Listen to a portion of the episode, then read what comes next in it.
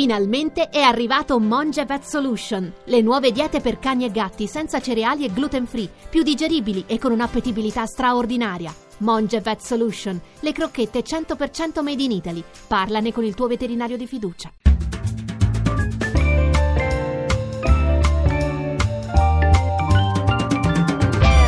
Il campionato? Rivediamolo alla radio. Ed ecco il nostro moviolista Filippo Grassia che ci porta nel cuore del campionato partendo dal confronto del San Paolo alla vittoria del Napoli che ha battuto l'Atalanta per 3 a 1.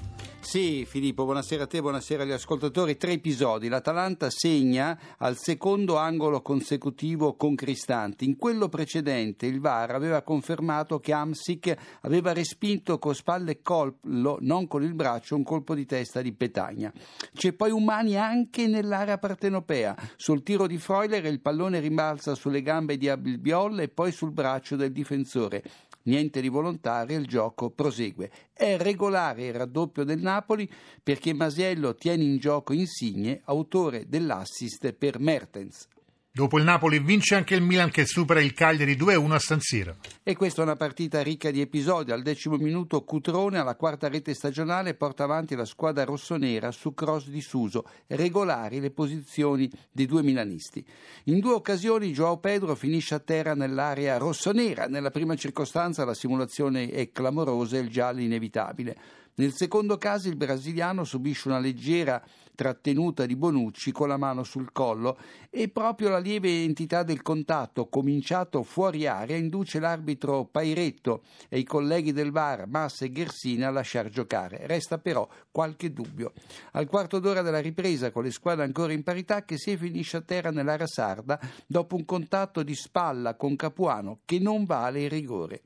Manca poi il giallo a Bonucci per una ginocchiata in elevazione a Gio Pedro costretto a uscire dal campo. E ancora il Cagliari reclama i rigori dopo un'incursione di Sau nell'area melanista con il pallone che carambola prima sulla gamba e poi sul braccio di Bonucci. Non c'è volontarietà e l'arbitro fa bene a lasciare giocare.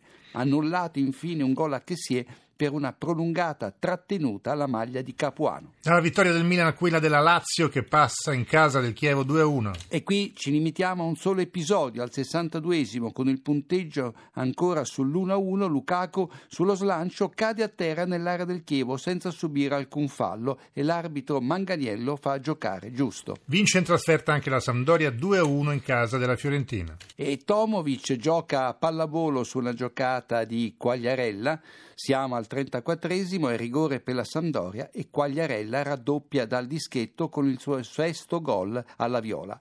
All'81esimo la Fiorentina, sotto di una rete, segna con Chiesa che devia in rete un tiro di Simeone respinto dal palo, ma l'azione è vanificata dal precedente fuorigioco di Simeone. Bravo in questo caso l'assistente Lo Cicero. La vittoria della Spal 3-2 sull'Udinese al Mazza. E qui entra in campo il VAR che fa da spartiacque al risultato con due decisioni pesantissime.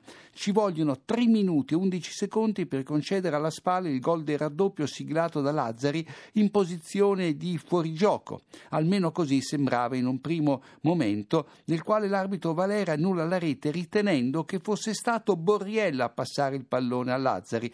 La Moviola mostra invece che l'involontario assist porta la firma di Danilo, difensore dell'Udinese, che sana così la posizione di fuorigioco di Lazzari. VAR ok, ma lenta. È ancora il VAR ad assegnare il rigore del pareggio all'Udinese per un fallo di Faisalian sulla lasagna nel cuore dell'area spallina, il tutto sul cross di Angella. Terò segue il momentaneo pari con ben 11 giocatori in area, 6 della SPAL, 5 dell'Udinese, quindi con un rigore da far ripetere. Qui passano 3 minuti e 3 secondi tra il fallo e la battuta dal dischetto. Poi Rizza, appena subentrato, regala la prima vittoria in A alla nuova spalla. Ed infine lo 0-0 tra Crotone e Verona. Qui ci rimettiamo un solo episodio. Al 64esimo arriva il gol di Trotta, sarebbe stato l'1-0 per il Crotone, ma la rete viene annullata giustamente per il precedente fuorigioco di Budimir.